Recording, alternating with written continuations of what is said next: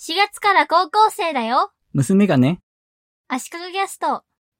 クラブハウスで音声メディアに興味を持った人に、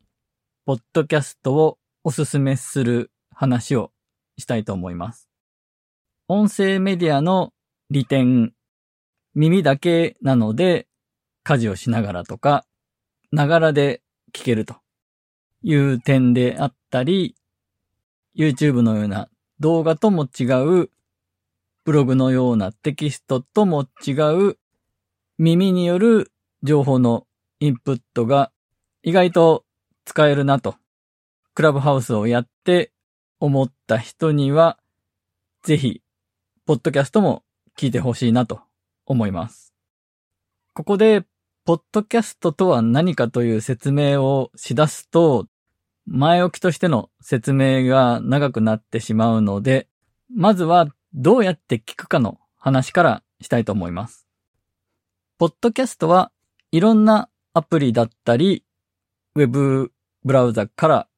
聞くこともできるんですが、おすすめはやっぱりスマホのアプリで聞くことで、クラブハウスをやってる人は iPhone だと思うんですが、iPhone にはポッドキャストというアプリが最初から入っています。このポッドキャストアプリで聞くか、Spotify で聞くのが、まずはお手軽かと思います。ポッドキャストアプリは紫色のアイコンです。見つからないよという人は iPhone の検索機能で探すという手もあります。ホーム画面で一番左までスワイプしていくと一番上に検索窓が出てくると思うのでそこでアルファベットで POD くらいまで打てば出てくるんじゃないですかね。PODCAST です。そして、Apple のポッドキャストアプリや Spotify を立ち上げて、ポッドキャストの番組名で検索して見つけることができると思います。このポッドキャストの場合だと、カタカナでアシカがアルファベットで CAST なんですが、多分アシカがカタカナくらいで見つけられると思います。そして、ポッドキャストを見つけたら、例えば、アシカガキャストを見つけたら、サブスクリプションに登録というボタンを押してほしいです。これは無料です。ポッドキャストはすべて無料です。そうすると、自分のライブラリーというところに登録されるので、今後、新しい回が配信されるたびに、自動的に追加されていくようになります。Spotify で聞く場合は、フォローボタンを押してください。そうやって、いくつかの番組を登録しておくと、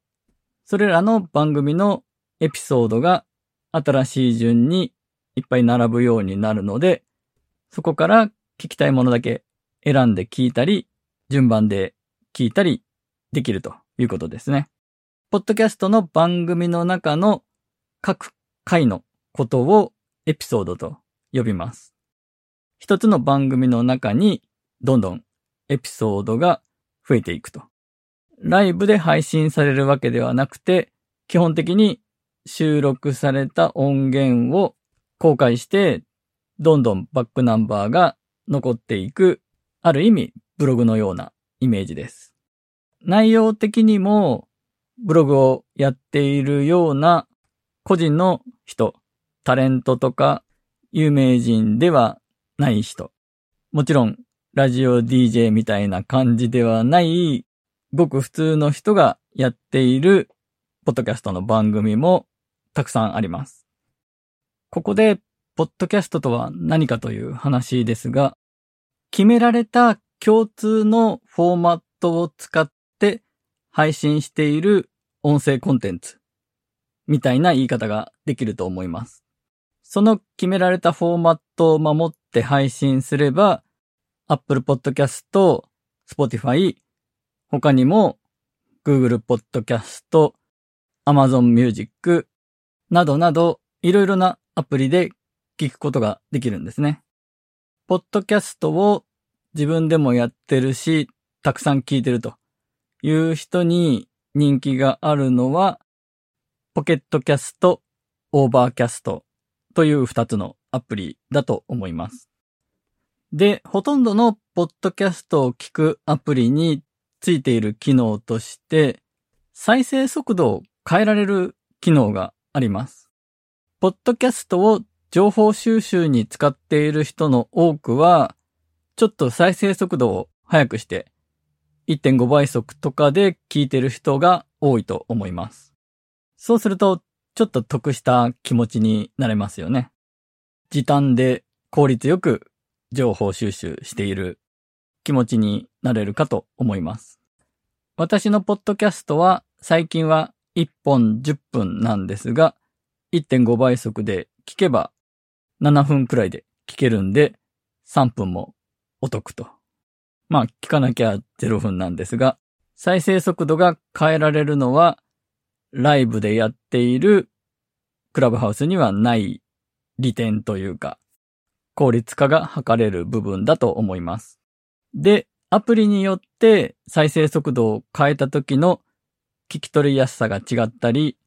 アプリによっては音量や音質を調整して聞きやすくしてくれたりするものもあります。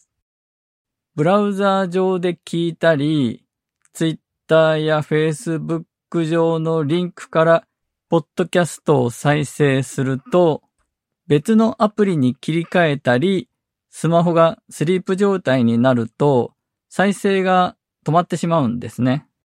ポッドキャスト用のアプリで聞くと、他のアプリに切り替えたり、スリープ状態になっても再生し続けるので、そちらの方がおすすめということになります。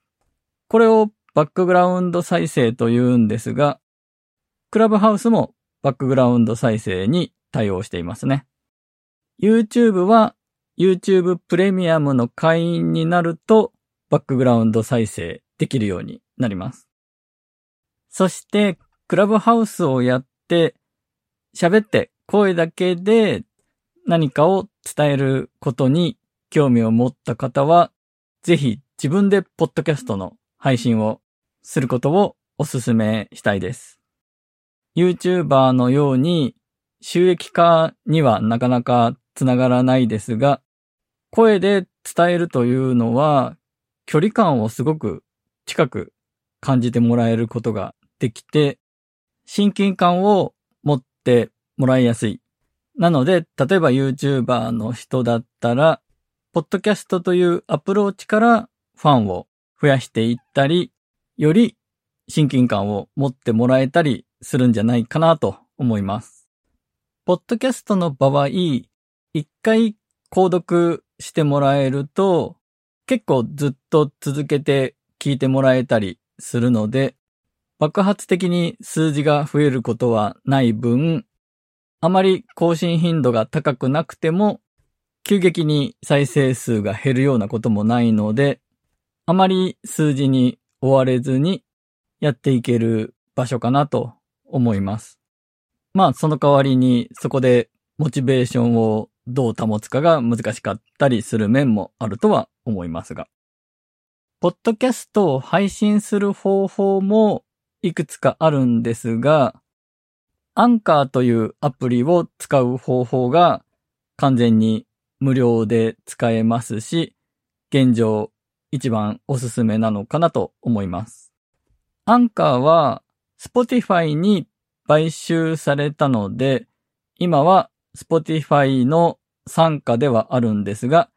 独立したサービスとして継続しています。クラブハウスをやってるような感覚で、アンカーのアプリを立ち上げて喋れば、そのままそれを配信することができます。遠隔地にいるゲストとつないで、同時に喋りながら収録もできます。最大同時に4人で話をしながら収録できるそうです。ゲストはスマホじゃなくてパソコンからも参加できるらしいですね。あと、アンカーで収録しなくても音声ファイルを用意できれば、それをスマホのアプリから、あるいはパソコンのブラウザからアンカーにアップロードして、ポッドキャストとして配信することができます。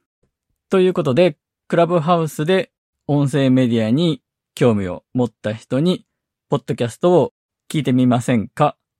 あるいは自分でもポッドキャストをやってみませんか？というおすすめする話でした。